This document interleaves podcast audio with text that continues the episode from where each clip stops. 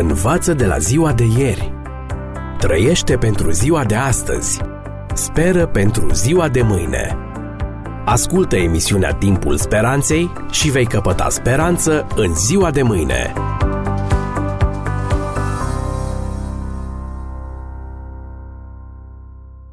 Dragi prieteni, vă salut!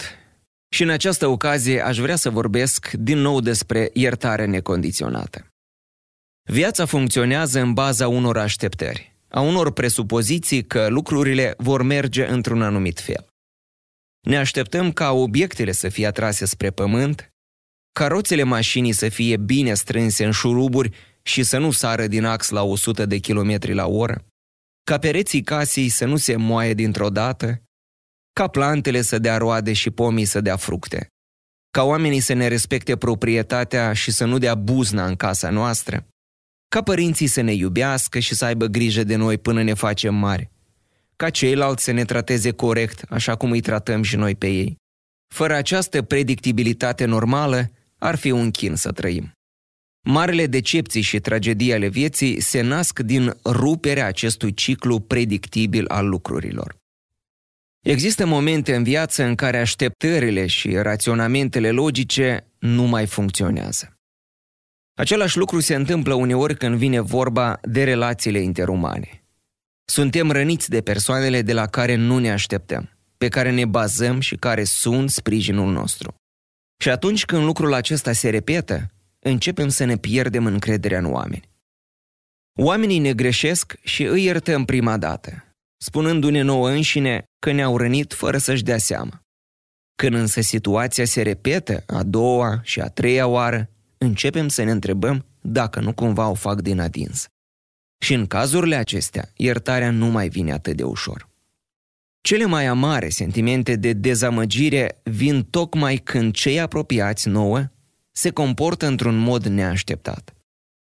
Dacă cineva necunoscut ne jignește, dacă un șofer nervos ne înjură, lucrul acesta nu ne supără atât de tare, pentru că față de acea persoană avem așteptări zero.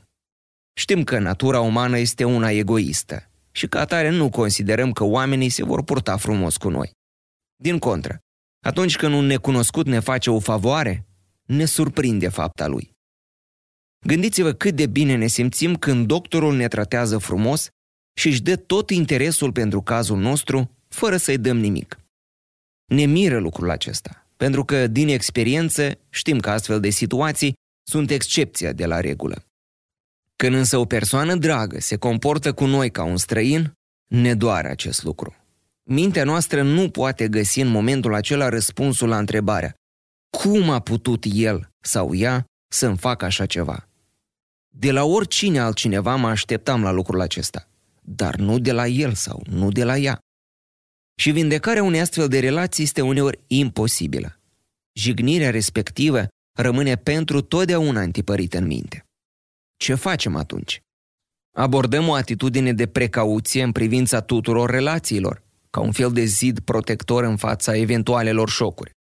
În felul acesta ne vom izola. Nimeni nu se va putea apropia sufletește de noi, deoarece se va lovi de scutul pe care l-am construit în jurul nostru. Dar dacă nu facem lucrul acesta, riscăm să fim răniți de multe ori și să ne pierdem total încrederea în oameni. Și atunci ajungem în aceeași situație.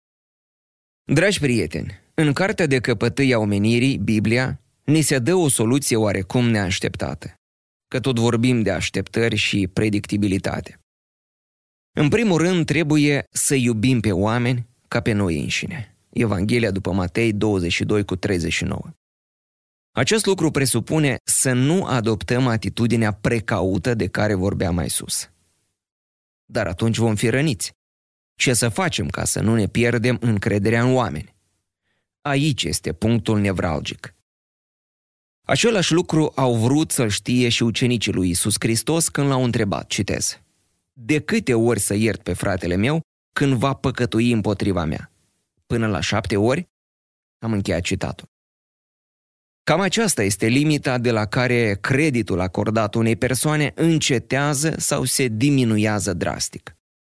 Și în momentul acesta vine răspunsul neașteptat dat de Isus. Citez. Eu nu-ți zic până la șapte ori, ci până la 70 de ori câte șapte. Am încheiat citatul. Evanghelia după Matei 18 cu 21. Important, dragi prieteni, nu este numărul 490 de ori, pentru că nimeni nu-și va face o condică a greșelilor în care să noteze în dreptul fiecarei persoane de câte ori aceasta l-a dezamăgit.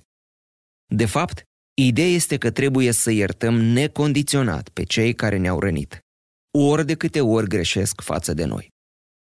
Iar lucrul acesta ar trebui să-l facem în primul rând pentru noi, deoarece un suflet împovărat de sentimente negative ne afectează sănătatea și calitatea vieții.